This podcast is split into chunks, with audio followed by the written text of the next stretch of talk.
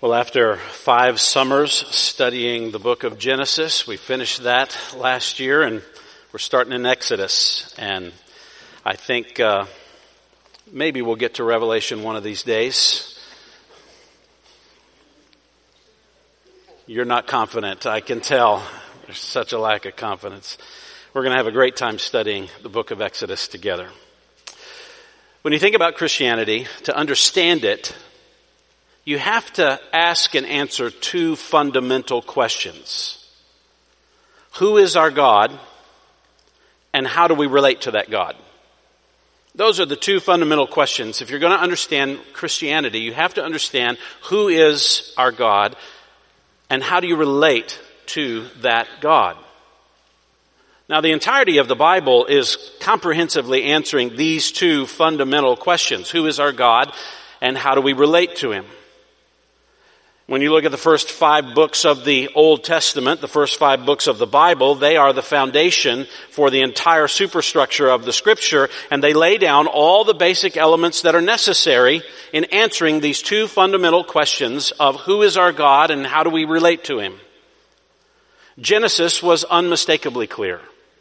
God is the creator of everything that exists. He is uniquely displaying His glory through humanity, who is the pinnacle of creation, but they have rebelled against the Creator and the Creator has promised then to save them from that rebellion through a promise. A promise of which He will move all of human history to keep.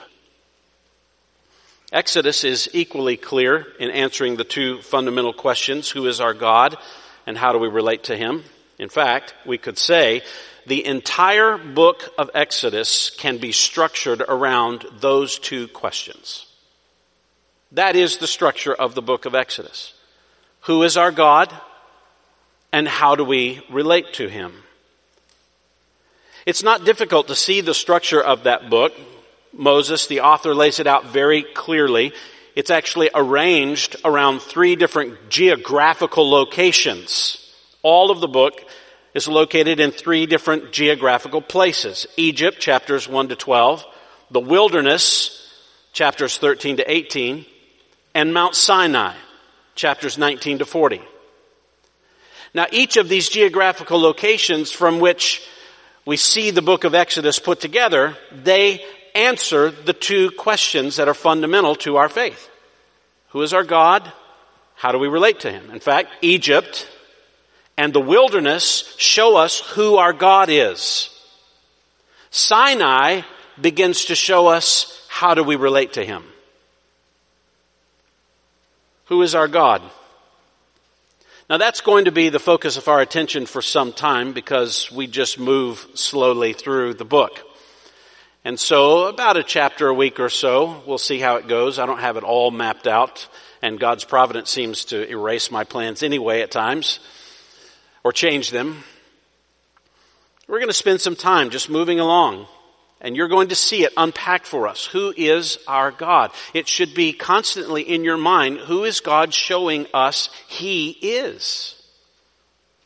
So the first 18 chapters reveal to us basically two characteristics of who God is. And we'll, we'll see that. He is the Redeemer. He's our Redeemer and He's our provider. Those are the two characteristics highlighted of who our God is. This is what God wants you to focus upon to understand who He is so you can then know how to relate to Him. He is our Redeemer. That's going to be chapters 1 through 12. That's Egypt. And then He's our provider. That's chapters 13 through 18. That's the wilderness. This is who our God is. Redeemer and provider. So these first 12 chapters where we see that God is our Redeemer, it's going to show us all the background of the oppression of God's people, Israel, and the preparation of the man that God would use to deliver them, and all the means that God used to compel Egypt to release Israel. And delivers Israel from their captivity, thrusts them into the wilderness to begin their way toward the land of the eternal promise that was made all the way back in Genesis chapter 12 deliverance, and redemption. Those are the themes we will go over over and over again over the next 12 chapters in this book. In fact, they are key thoughts in these 12 chapters. Seven times in chapters 1 through 12, the word deliver is used. Seven times the word deliver is used to describe what God will do for Israel in liberating them from Egypt. Now, what is even more interesting is that two times this deliverance that's described is actually called redemption. For example, Exodus chapter 6 verse 6. Say to the sons of Israel, I am the Lord. And really that's his name, Yahweh. I am Yahweh. And I will bring you out from under the burdens of Egypt, of the Egyptians, and listen to this, I will deliver you from their bondage. I will also redeem you. I'll deliver you and I'll redeem you. I am the Redeemer. Exodus 15, 13. In your loving kindness, you have led the people whom you have redeemed. In your strength, you have guided them to your holy habitation. This is all about the redemption of God. The redemption of God, of His people. Now, as you read this chapter, and, and Mark read that for us just a moment ago, and yes, we read the whole chapter. He was asking me, which verses should I read? And I can't, I said, I can't decide. I think just read all of them because they're all important, right? So I don't know what we'll do when there's 50 verses. Maybe we'll read them all. You're all right with that. That's good. That's good. But as we're coming into this first chapter, and you hear it and you read it, you begin to think, where is this redemption? There doesn't seem to be much redemption here. In fact, the question that you're asking when you read the first chapter is not who is God. The question you're asking when you read the first chapter, if you read it in isolation, is where is God? Where is God? Especially after you've studied the book of Genesis and God we've seen was everywhere in everything. God isn't even mentioned for the first 16 verses of this entire chapter. Where's this God of Genesis that we just finished? Where is he? All of the dramatic developments of Genesis that highlight the promises made and maintained by that God who created all things by speaking them into existence. Where is he? This seems disastrous. This doesn't seem like the fulfillment of promise. This seems like a disaster, which is the question we often ask ourselves almost despairingly when we're going through intense trials, isn't it? You ever ask that question? You say, I'm, I'm supposed to be a Christian. I belong to God. Why why am I going through this? Where is God in this? Why does it have to be this way? Why does it have to be this violent? Why does it have to be this intense? If I'm one of God's children, where is He in this? That is the question that you are left asking in chapter 1. And it will set us up to see who He is. So, what we'll learn in this opening chapter is that God is our Redeemer who is always present. He is our Redeemer who is always present with His people. And I'm, I'm going to show you that Moses makes this very plain. That while His name may not be mentioned often, His presence is explicitly alluded to here. So that you do not miss, God is always present with his people. There is never a time that God is absent from his people. Absent in any kind of disaffirming way. He's always affirmingly present with his people. Always, if they are his. Always. So, showing us God as our Redeemer, Exodus 1 is going to focus our attention on three reminders of God's continual presence with his people. That's what we're going to see in the first chapter. Three reminders of God's constant presence with his people. Let's unpack these together. Three reminders of God's constant presence with his people. First, it's in the first seven verses. God is present in his people's prosperity. God is present in his people's prosperity. I want you to see how this unfolds in this opening chapter. The first five verses actually pick up the record where Genesis left off. In fact, the very first two words in the Hebrew text are the words, these are the names. These are the names. That's actually the title of this book. The title of this book is These Are the Names. The title of this book that Moses gave this is These Are the Names. Moses didn't give the title Exodus. Someone else later on down the road, centuries later, a millennia later, they gave it this title, Exodus. The title is These Are the Names, which should remind us this book is not just about being delivered from Egypt. It has much more to do than just the deliverance through the plagues and leaving Egypt. It has much more to do than just that. It has to do with the sons of Israel. This is all about the sons of Israel whom we learned about in the book of Genesis and the promise that God made to them. Well, where are they now? We saw them delivered from the famine and they go into Egypt. Well, where are they now? Well, here are the names. Here are the people. Here are the sons of Israel. It continues the narrative of Genesis. It's not just about leaving Exodus. It's much more. In fact, when he mentions these names of the sons of Israel and he lists them in verses 2, 3, and 4, all of that brings us back actually to the book of Genesis in chapter 46 specifically, where there is a de- detailed description of the sons of Israel and their households who comprise, as it's described here, 70 persons.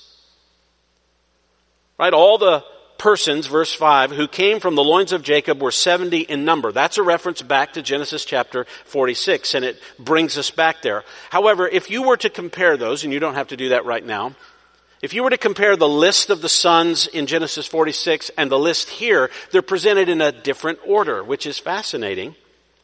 It's an order in which the Hebrew writers described as a chiastic formation here. Chiastic taken from the Greek letter chi or an X where it moves from the outside to the inside back to the outside. It's, it's described this way. Verse 2, and the first two sons mentioned in verse 3 are the sons born to Jacob's wife, Leah. So Reuben, Simeon, Levi, and Judah. And then the last two sons, Gad and Asher. These are the sons who are born to Jacob's wife, Leah or pardon me, verse 3, the first two sons there, Issachar and Zebulun. The last sons mentioned, Gad and Asher, are born to Leah's handmaid. You remember that? The servant of Leah that she used to bear two more sons under her name. Now, the sons in the middle, beginning with the last son in verse 3, which was the only son that Jacob's beloved wife Rachel bore to him outside of Joseph, who was already in Egypt, his name is mentioned at the very middle. And then the next two sons are the sons born to her handmaid, Bilhah. So what you have is on the outside are the sons of Leah, born to Leah, but in the middle are the sons born to Rachel. Particularly right in the middle is the son Benjamin, which picks up where we left off. Who was the son of great affection and love in the book of Genesis? It was Joseph and Benjamin. Who was the wife that Jacob loved the most? It was Rachel. And those two precious sons born to her. So there's an emphasis here. Benjamin highlights Rachel and these sons, so it brings us back from Genesis to say we aren't moving on from anything else. We're continuing the story. Where is God? He's here with the sons of Israel. Now, verse 5 is an all important verse. These are all the persons who came from, notice the phrase, the loins of Jacob. Now you might pass over that very quickly, but again, this ties us back into Genesis in a very explicit way. Do you remember Genesis 32 and that monumental event when Jacob is actually on the mountain wrestling with God? Do you remember that scene? Do you recall what happened during that all night wrestling match? With God. Genesis 32 25 mentions when he, that is the angel or God, saw that he had not prevailed against him, Jacob, he touched the socket of his thigh. So the socket of Jacob's thigh was dislocated while he wrestled with him. The word thigh is the same word for loins used here in verse 5. Why did God strike Jacob in the loins? Why? You say, God really did that? Yes, he did. You're thinking, I don't know if you're supposed to talk about that on Sundays at church. That's what God did. He hit him, hit him right there. Why? He hit him right in his descendants right? What comes from the loins? The descendants. And then he renamed him. What did he rename Jacob? Israel. He renamed him from one who grabs to Israel is one who struggles. Saying that you're the one who struggles with God and in your generations will come an entire people in my promise who will wrestle with me. Struggle with me. Struggle with those around them, struggle with me. Right there is Israel's history, isn't it? So from the loins of Jacob, the loins that actually have the hand of God present, and the reminder that they would be a people who struggle, they're right there. Where is God? Again, these subtle reminders in the text that if you know the book of Genesis, you see he's bringing us back. God is right here in the middle of all of this.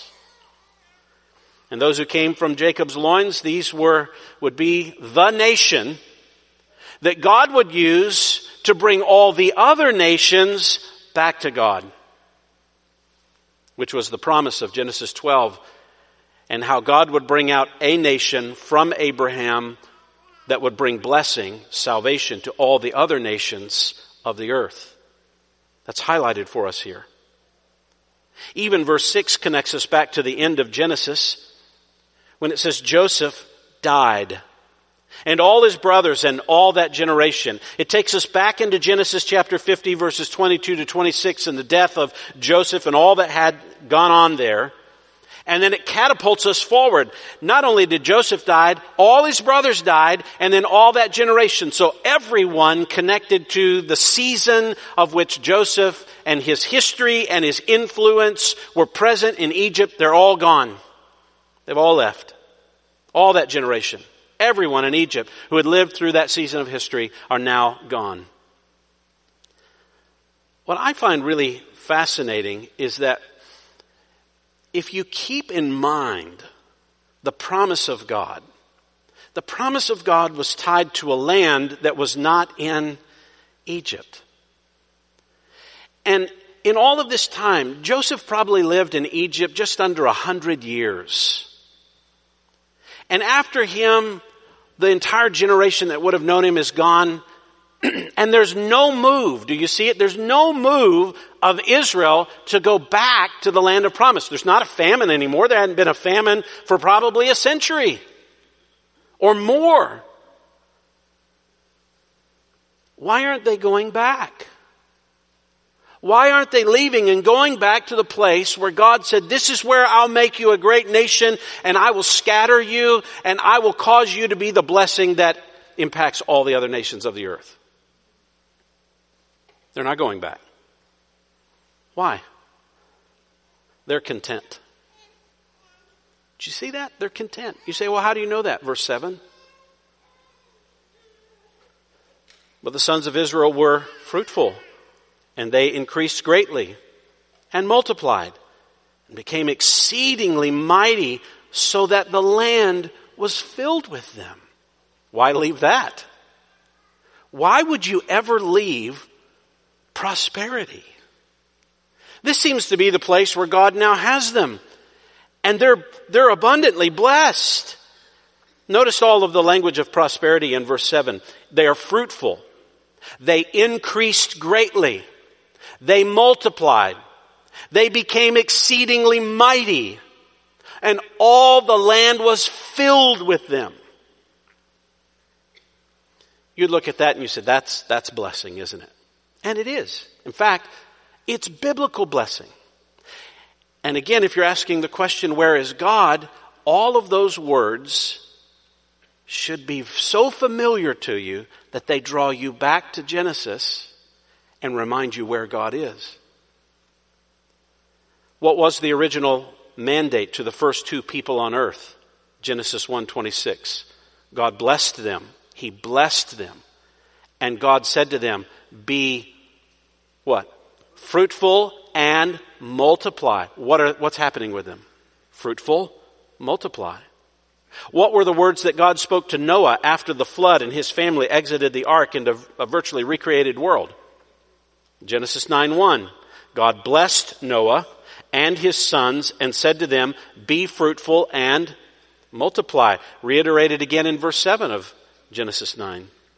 What was the promise to Abraham and to his descendants? Genesis 17, 2. I will establish my covenant between me and you, and I will multiply you exceedingly. This is the hand of God. This is the blessing of God. In chapter 22, when Abraham was about to sacrifice his son, God reestablished the covenant relationship with Abraham at that time, and he said to him in verse 17 of Genesis 22, Indeed, I will greatly bless you. There's the blessing again from God, and I will greatly greatly multiply your seed as the stars of the heavens and as the sand which is on the seashore. Do you remember the promise reiterated to Abraham's son Isaac? Genesis 26, 24. I will bless you and multiply your descendants. And that same blessing was made from Isaac to his son Jacob in Genesis 28, 3. May God Almighty bless you and make you fruitful and multiply you that you may become a company of peoples. Reiterated again in chapter 35 verse 11. And that same statement was made about Israel after they came to Egypt during the famine. Genesis 47, 27. Now Israel lived in the land of Egypt in Goshen and they acquired property in it and they were fruitful and became very numerous. The same promise was rehearsed from Jacob to Joseph while in Egypt. Genesis 48 verse 4. And he said to me, Behold, I will make you fruitful and numerous, and I will make you a company of peoples. In other words, all of the words used in Exodus 1 7 are a rehearsal of the promise that God made and began with the original people of God before sin entered the world, and then for his unique people who would represent him uniquely to all the other nations of the earth, the same words are used from their blessing now are present with the blessing on the Israelites. Where is God? Who's causing this increase? So if you know Genesis, where's God? He's in their prosperity. He is the one behind all of this prosperity. And again, the way he's writing this, you should see it. You shouldn't miss it. He's very present in their prosperity. God is present in prosperity. Does that make you nervous to hear a pastor say that in a church that doesn't believe in the prosperity gospel? God is not anti prosperity. The language of prosperity is in the blessing of God from the beginning, reiterated through the covenant promise. But we know that it is God that makes one rise up and one to fall, that gives one wealth and deprives another.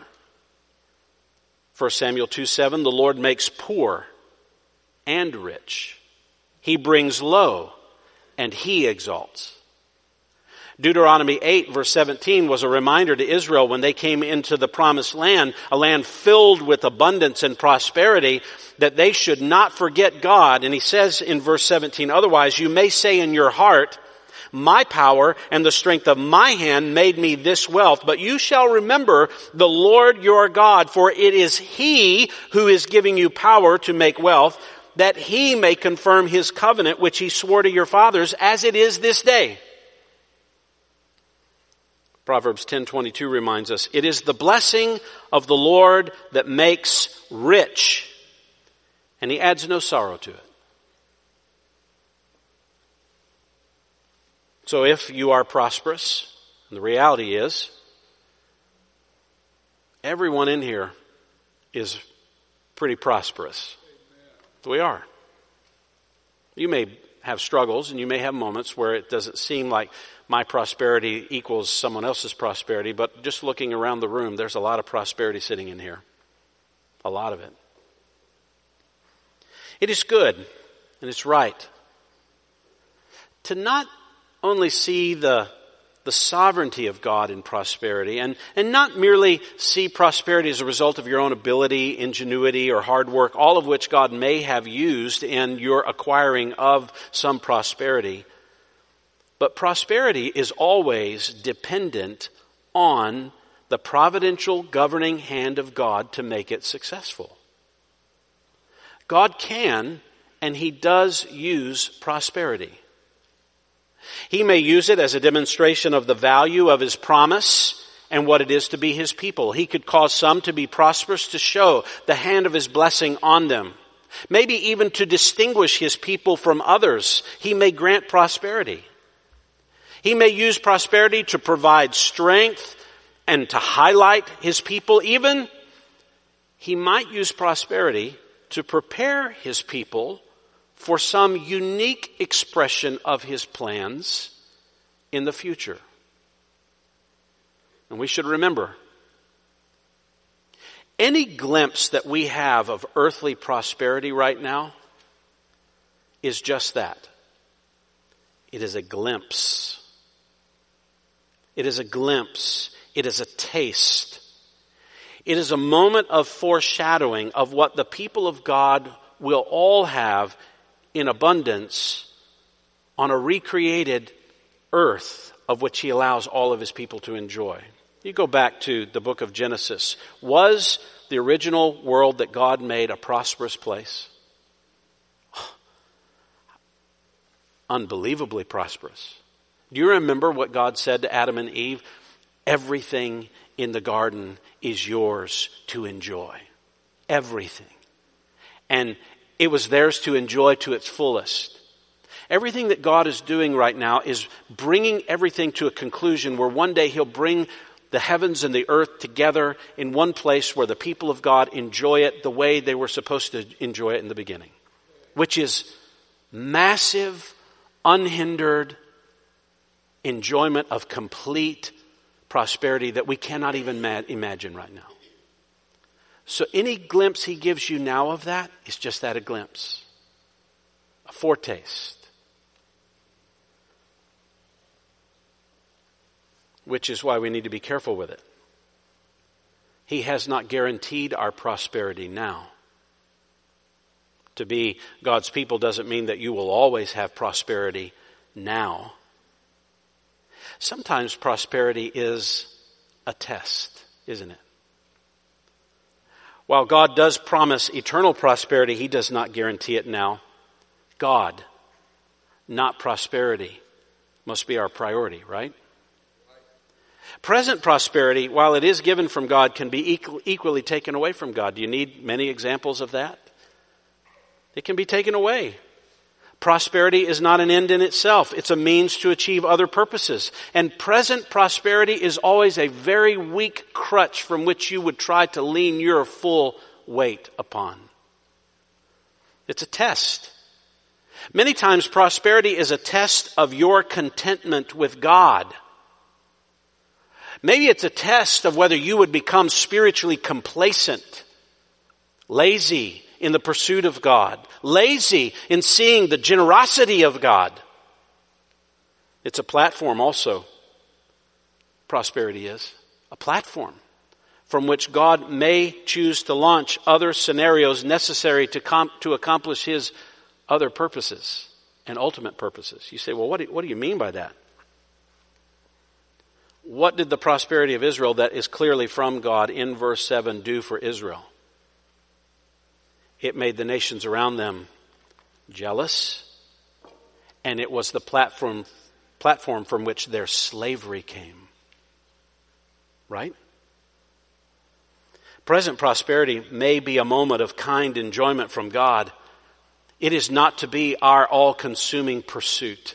Do not pursue personal, temporal, earthly prosperity. The love of money is the ground floor, the roots behind all kinds of evil.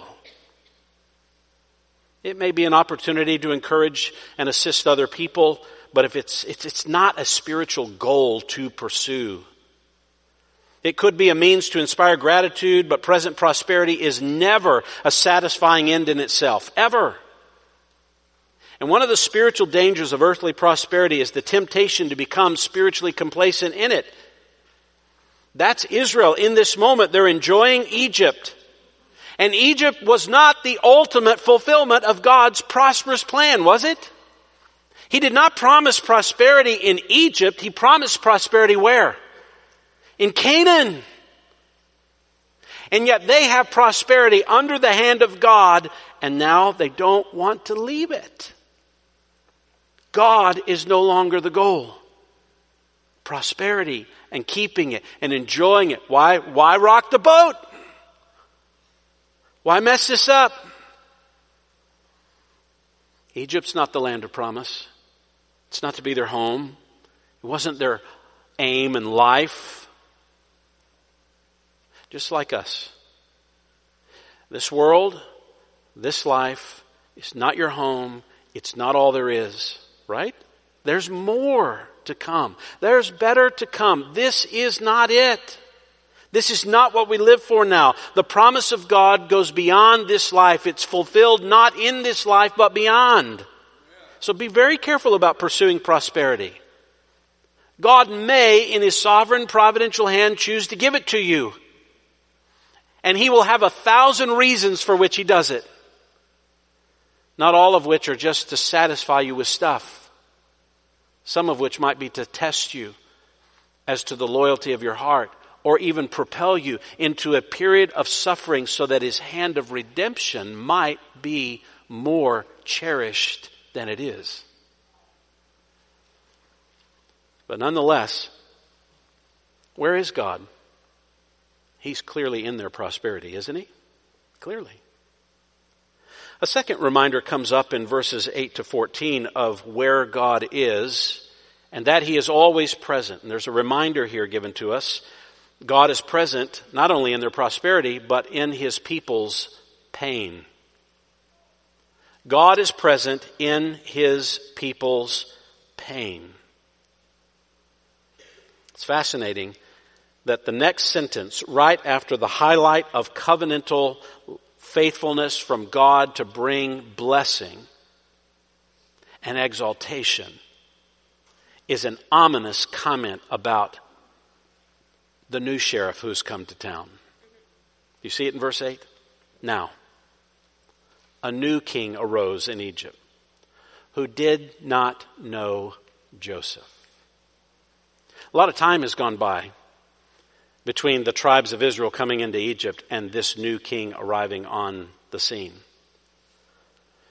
There is a significant debate as to the identity of this Pharaoh, and that debate has raged for years. It continues to rage. I was re- reading a number of recent articles about it, and what used to be held by conservative scholars is being questioned even today because there's lots of debate on who this Pharaoh is. I know Yul Brynner told us it was Ramses.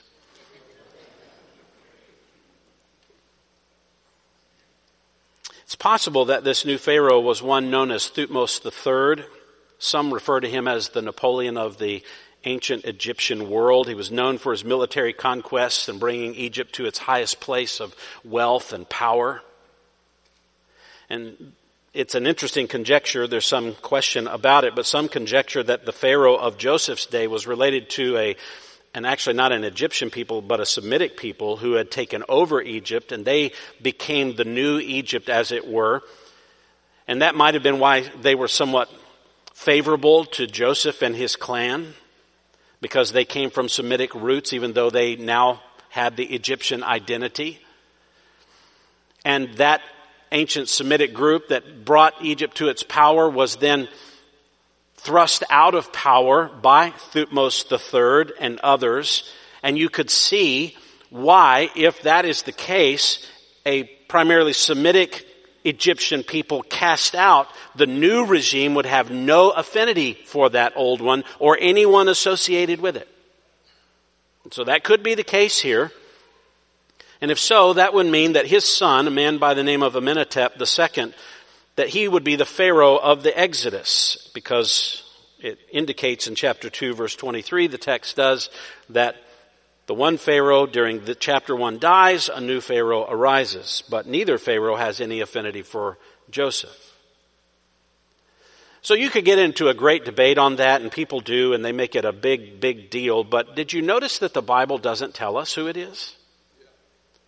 So it doesn't really make any different, difference to us. The fact that God in His Word did not tell us who Pharaoh is, but He did tell us the names of two maidservants, two delivery nurses, means that Pharaoh's name is insignificant. Isn't that interesting? Pharaoh's name is actually insignificant. We do know for certain that by the time that Israel leaves Egypt, in the plagues and after the plagues they had been there for 430 years. Exodus 12:40 indicates that the sons of Israel had lived in Egypt for 430 years. And that was precisely prophesied to Abraham back in Genesis chapter 15 verse 13 that they would be enslaved by another people for over 400 years.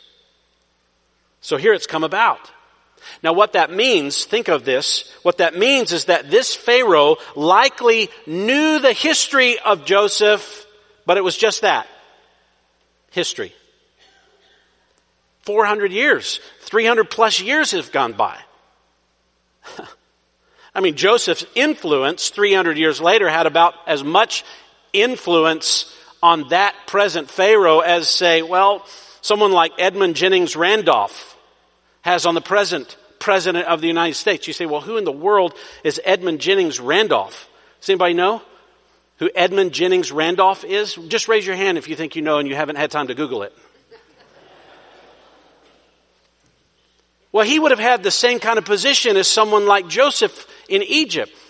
Edwin Jennings Randolph was the, the, the second Secretary of State of the United States. How much influence does he have on President Biden today, do you think? Oh, I'm sure Biden's heard his name. I'm sure every president that assumes office has heard the name of that Secretary of State. He was influential, even though he had only one year of, of office. Followed Thomas Jefferson. Influential, but who cares? That's the kind of thing you would see with this Pharaoh with Joseph. It's history. It's 300, 300 years ago. Who cares? It's Joseph. It's long been gone. So he probably knows his name, but he doesn't care anything about him. And while it's not necessary for us to know the precise identity of Pharaoh here, it's very necessary for us to know what this Pharaoh did to God's people. And what did he do? He enslaved them. I mean, you almost hear the story of Joseph rising and falling again. Joseph, who rose to the second most powerful position in the land, under the second most powerful leader of someone like Potiphar, and then he crashes down to become the manager of Pharaoh's prison. Now you see Israel at the heights and now dropping down to the depths. Verse 9. Pharaoh says to his people, Behold, the people of the sons of Israel, listen to this, are more and mightier than we. That is an astounding note. In 430 years, the population of Israel grew larger than the native population of the Egyptians. We already know from Joseph's time that the Egyptians loathed the Jewish people to the point where they would not eat in the same room with them. So can you imagine what the ethnic tension was like now? Now that this group of outsiders, who are not really outsiders, they've been there for over 400 years, they're fully involved in the community, contributing to the, the economic base and to the productivity of the nation. They're a part of Egypt, and yet somehow they're still distinct from it to the point where one leader says, they are more and mightier than us, meaning they aren't us. Verse 10 Come, let us deal wisely. That actually is hearkening back to Genesis also. Do you remember Genesis 11 and the Tower of Babel? And the people who wanted to build the city and they said, come, let us build a name for ourselves against God. Here's Pharaoh. You hear, you hear the Babylonian voice in him, as it were. Come, Let us deal wisely. Literally, the word means skillfully. Let's deal skillfully with them, or else they will multiply, and in the event of war, they will also join themselves to those who hate us and fight against us and depart from the land. The concern here is that the Israelites, who actually, unknown to Pharaoh, they love living in Egypt. They have no plans to go anywhere. They're prosperous in Egypt. But the concern is that they're going to want to join with a rival group. And maybe that goes back to the ethnic tension that is, is always there. Well, what if a, a, rival group comes in and they begin to war against us? This group will, they're more and mightier. They could take over because now they could own Egypt. Think of their prosperity they could have then.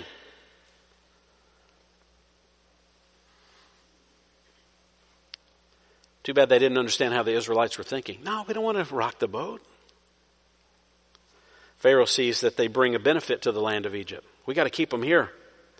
This is a workforce that we can't, we can't lose. They're prosperous to the land. So we've got to do this in a skillful way that keeps them here, that doesn't let them rise in any kind of military power, but keeps them working for us. So verse 11, they appointed taskmasters, which is a word that virtually every other place is translated as officials or leaders. They just, they created like regional governors governors that would rule over the Israelites. And so these taskmasters or these leaders, these governors would afflict them with hard labor.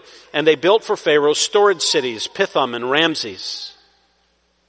We don't know much about these two cities. Pithom is a word that means the house, or it could mean the temple of Atum. Very little is known about it. The city of Ramses literally means the house of Ramses, one who is great and mighty and powerful. Doesn't demand that the Pharaoh of this era is Ramses II, who was one of the most powerful pharaohs in Egypt. It's just a city that carries that name. What were these storage cities? Well, we, we don't know for sure. Likely they were some kind of military storage facilities, or they could have been places that housed temples devoted to the Egyptian gods, which would have been fascinating. Let's take the Israelites and make them build temples to our gods. Let's rub their noses in what they hate. Let's subject them underneath us and our gods so that they're building the temples of the gods who rule over them. That might have been the thought. So, where is God? Where is God? How interesting that we always assume his presence in prosperity and then intense, violent affliction comes. And we start asking, where is he? Verse 12. They were afflicted, but it says, the more they afflicted them, the more they multiplied. There's the same word again. And the more they spread out, so that the Egyptians were in dread of the sons of Israel. What was happening? The blessing of God was still there. They continued to grow. They continued to be mighty. It could have been that Pharaoh thought, hey, some of these guys are going to die off with all of this affliction that we put on them. But they kept growing. Where is God? He's present. Look at verse 13. The Egyptians compelled the sons of Israel to labor rigorously. The, the word rigorously could be translated as violently. Speaks of intense severity.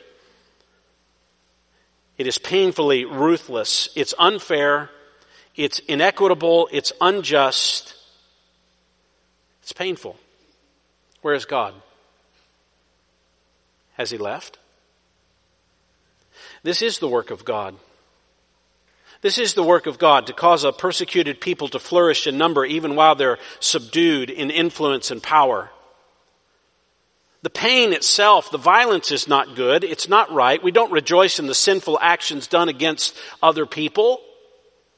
The pain is real. It brings floods of tears, no doubt. It likely can breed anger and even fear. My guess is it breeds some kind of quest for retaliation. But God is not absent. He's not absent. In fact, knowing what we know about the end of this story, Israel's present persecution was the precursor to the grandeur of God's glory in their redemption, isn't it? What makes their redemption so powerful and glorious. Well, look at the severity of their persecution. Never view affliction for your faith, for your identity, in connection with God's people, as a sign of God's absence. He's not gone. Do you know how many conservative Christians are living in such radical fear because of what they see as an impending, unjust, unfair, unpatriotic, what we might say un American government intrusion on the horizon. Almost as if if we don't have what we have now, we are not really free. Now, who wants to go through pain and sorrow and persecution? I don't. If I can vote, I will. But I'm not going to, I better not resort to fear, inwardness, anger, retaliation, as if God is not present and I must be the one who leads the charge against this inequity? What if God uses affliction to discipline us? Does that mean He's upset with us? No, no, no, no. Discipline by the Father means I want you to grow. I don't want to harm you. I want to take your fingers off of what is actually harming you so that you will cling to what will be good for you, which is me. Could you ever see the opposition to Christian faith, to the Church of Jesus, as the platform from which God is developing the details for the church's eventual redemption and glorification? Perhaps we should meditate on the reality that the severity of our affliction is piling up the evidence that God will use to show the justice of His severity when He judges those who come against His people. Affliction has a tendency to brighten and deepen the brilliance of God's redemption and judgment.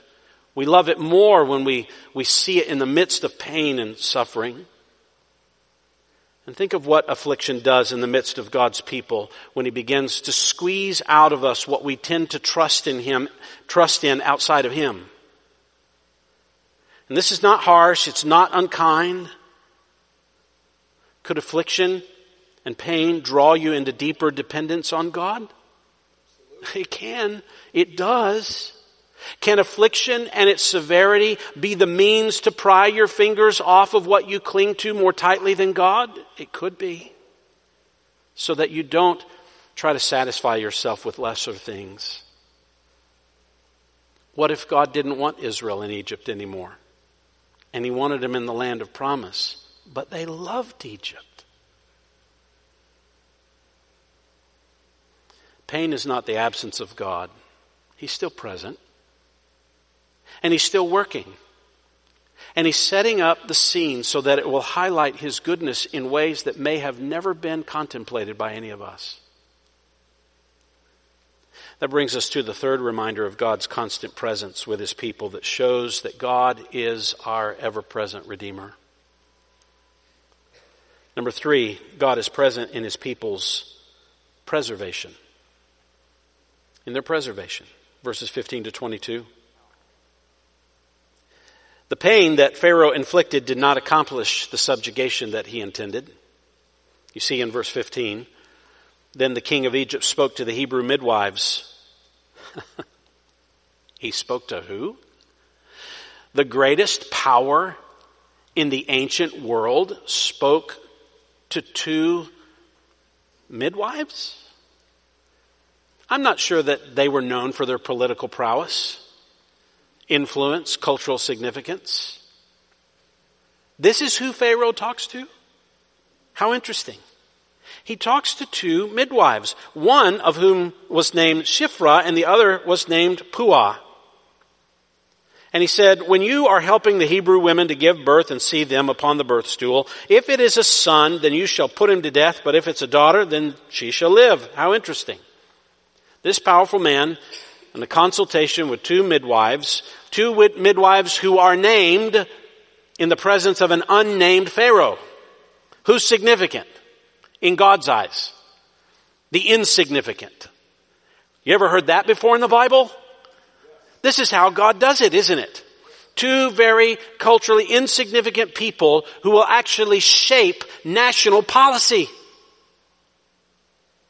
and preserve people. We don't know who these two women are. They're never uh, named again by name in the Bible. Just here, just to highlight how insignificant Pharaoh is in God's plans. Now, are there only two?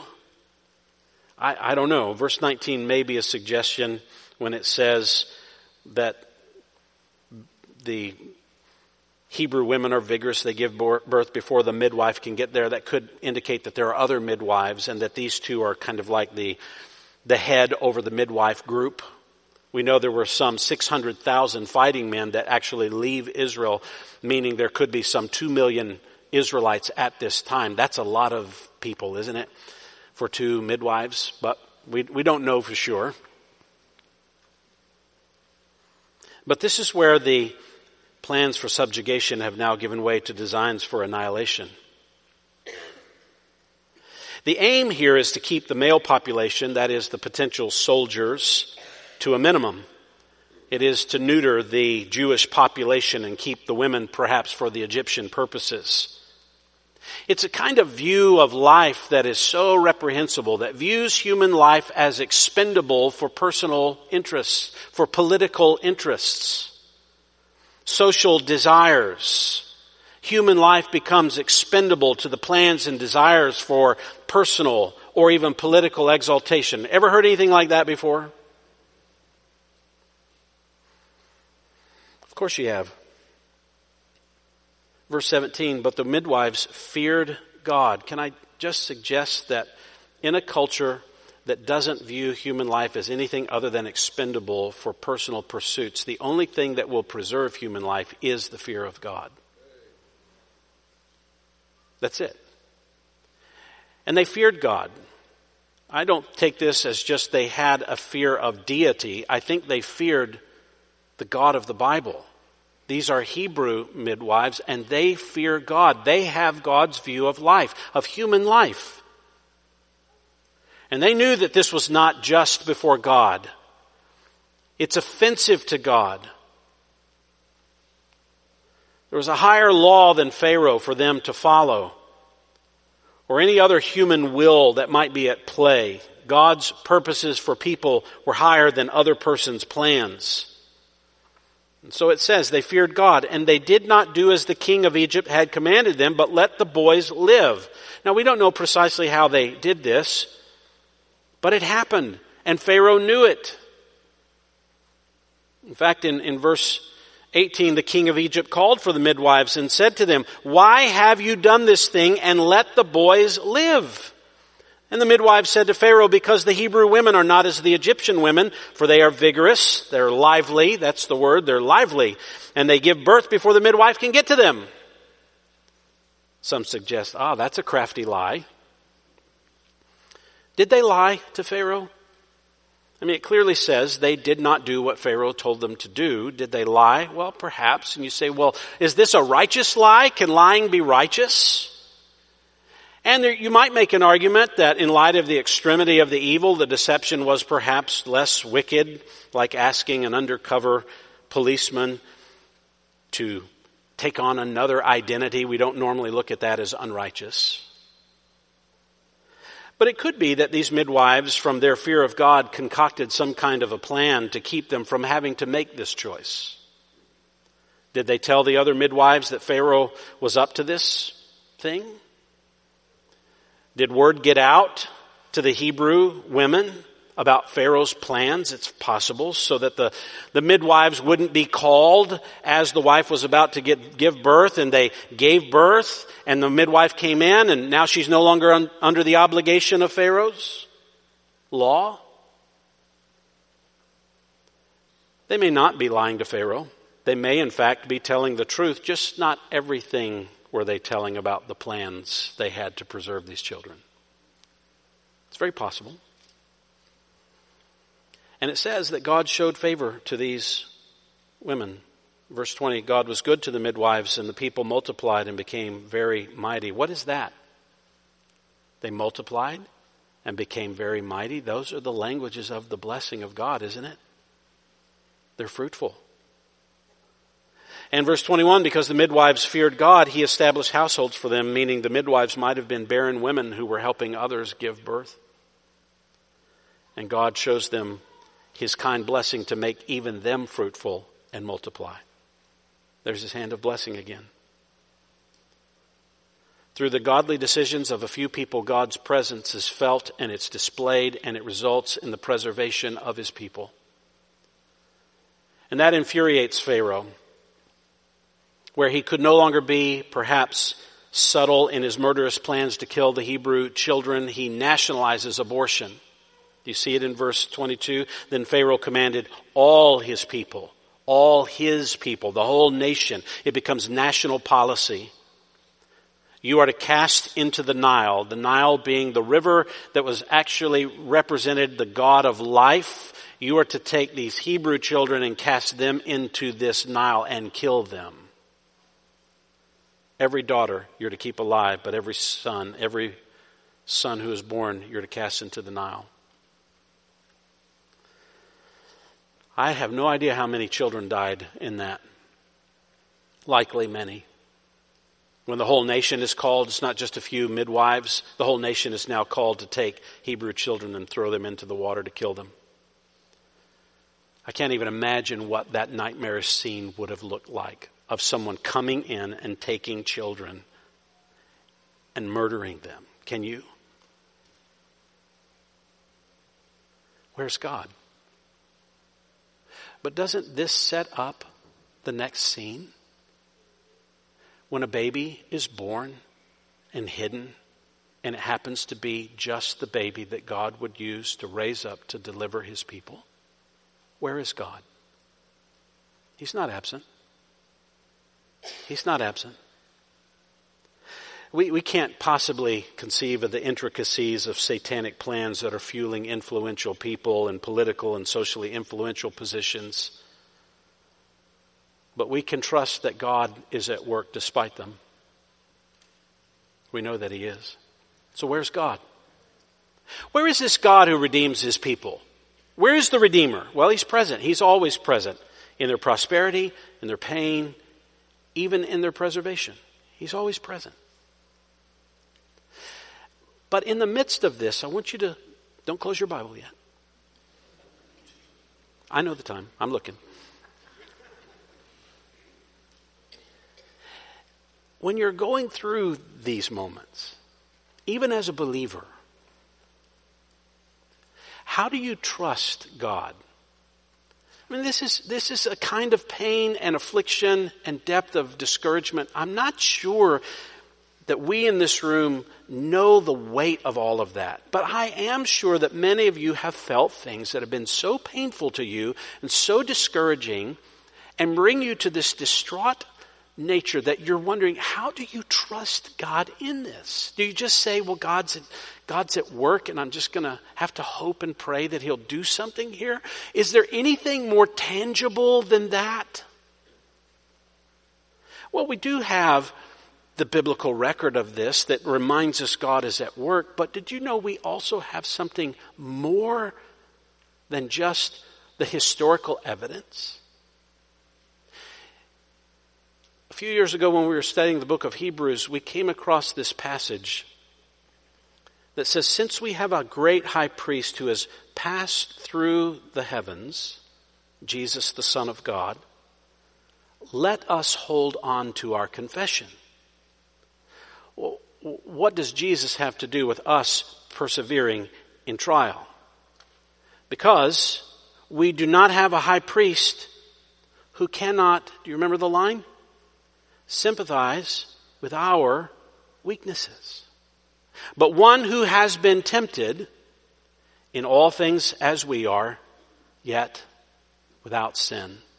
Therefore, let us draw near with confidence to the one who is at the throne of grace so that we may receive mercy and grace to find help in time of need. And you say, that's beautiful, but what does that have to do with the reality of the pain that we're going through? Here's this historical example Have you ever considered what Jesus endured? What was his prosperity like? Well, Philippians chapter 2 says that his, his prosperity was incomprehensible. He existed in the form of God and did not regard equality with God a thing to be grasped. He shared glory with God, John 17 says. What was his affliction like? Unimaginable. Philippians 2 7 says he emptied himself, taking the form of a bondservant and being made in the likeness of men. He was born as a man. Well, what did Jesus give up when he took on human flesh and was born in Bethlehem? Why did Jesus survive the abortion plans of Herod that seem similar to what we're reading in Exodus 1? Why did he go through that? Why did he endure constant temptation from the devil throughout his earthly life and betrayal from those who were even closest to him and the people that he created?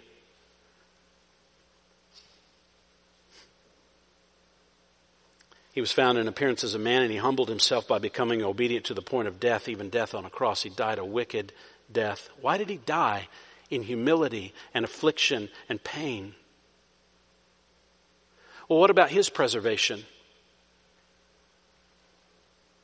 Philippians 2 9 says, For this reason also God highly exalted him and bestowed on him the name which is above every name, so that the name of Jesus every knee will bow of those who are in heaven and on earth and under the earth. So when Hebrews says he's been tempted in everything as we are, what does that mean? Prosperity, pain, preservation, without sin so that he stands in front of the Father right now at this moment pleading with God the Father on your behalf so you can say, I can trust. Not just that somehow God will, the one who has endured everything like we in, have to go through and did it perfectly, completely, is the one who is pleading for me. I look to him to trust him. He has done it all for us. God is present. Didn't Jesus tell us that? And lo, I am with you always. I'm the one who went through everything you could possibly go through perfectly, and I'm with you even as I'm before the Father pleading for you. If you're not a Christian, you need that substitute, that mediator pleading for you. If you're a Christian, you do not doubt the presence of God in the midst of everything that you're going through because one who has gone through it all for you stands on your behalf before the Father. That's what faith consists of. Let's pray together. Father, we pray that we would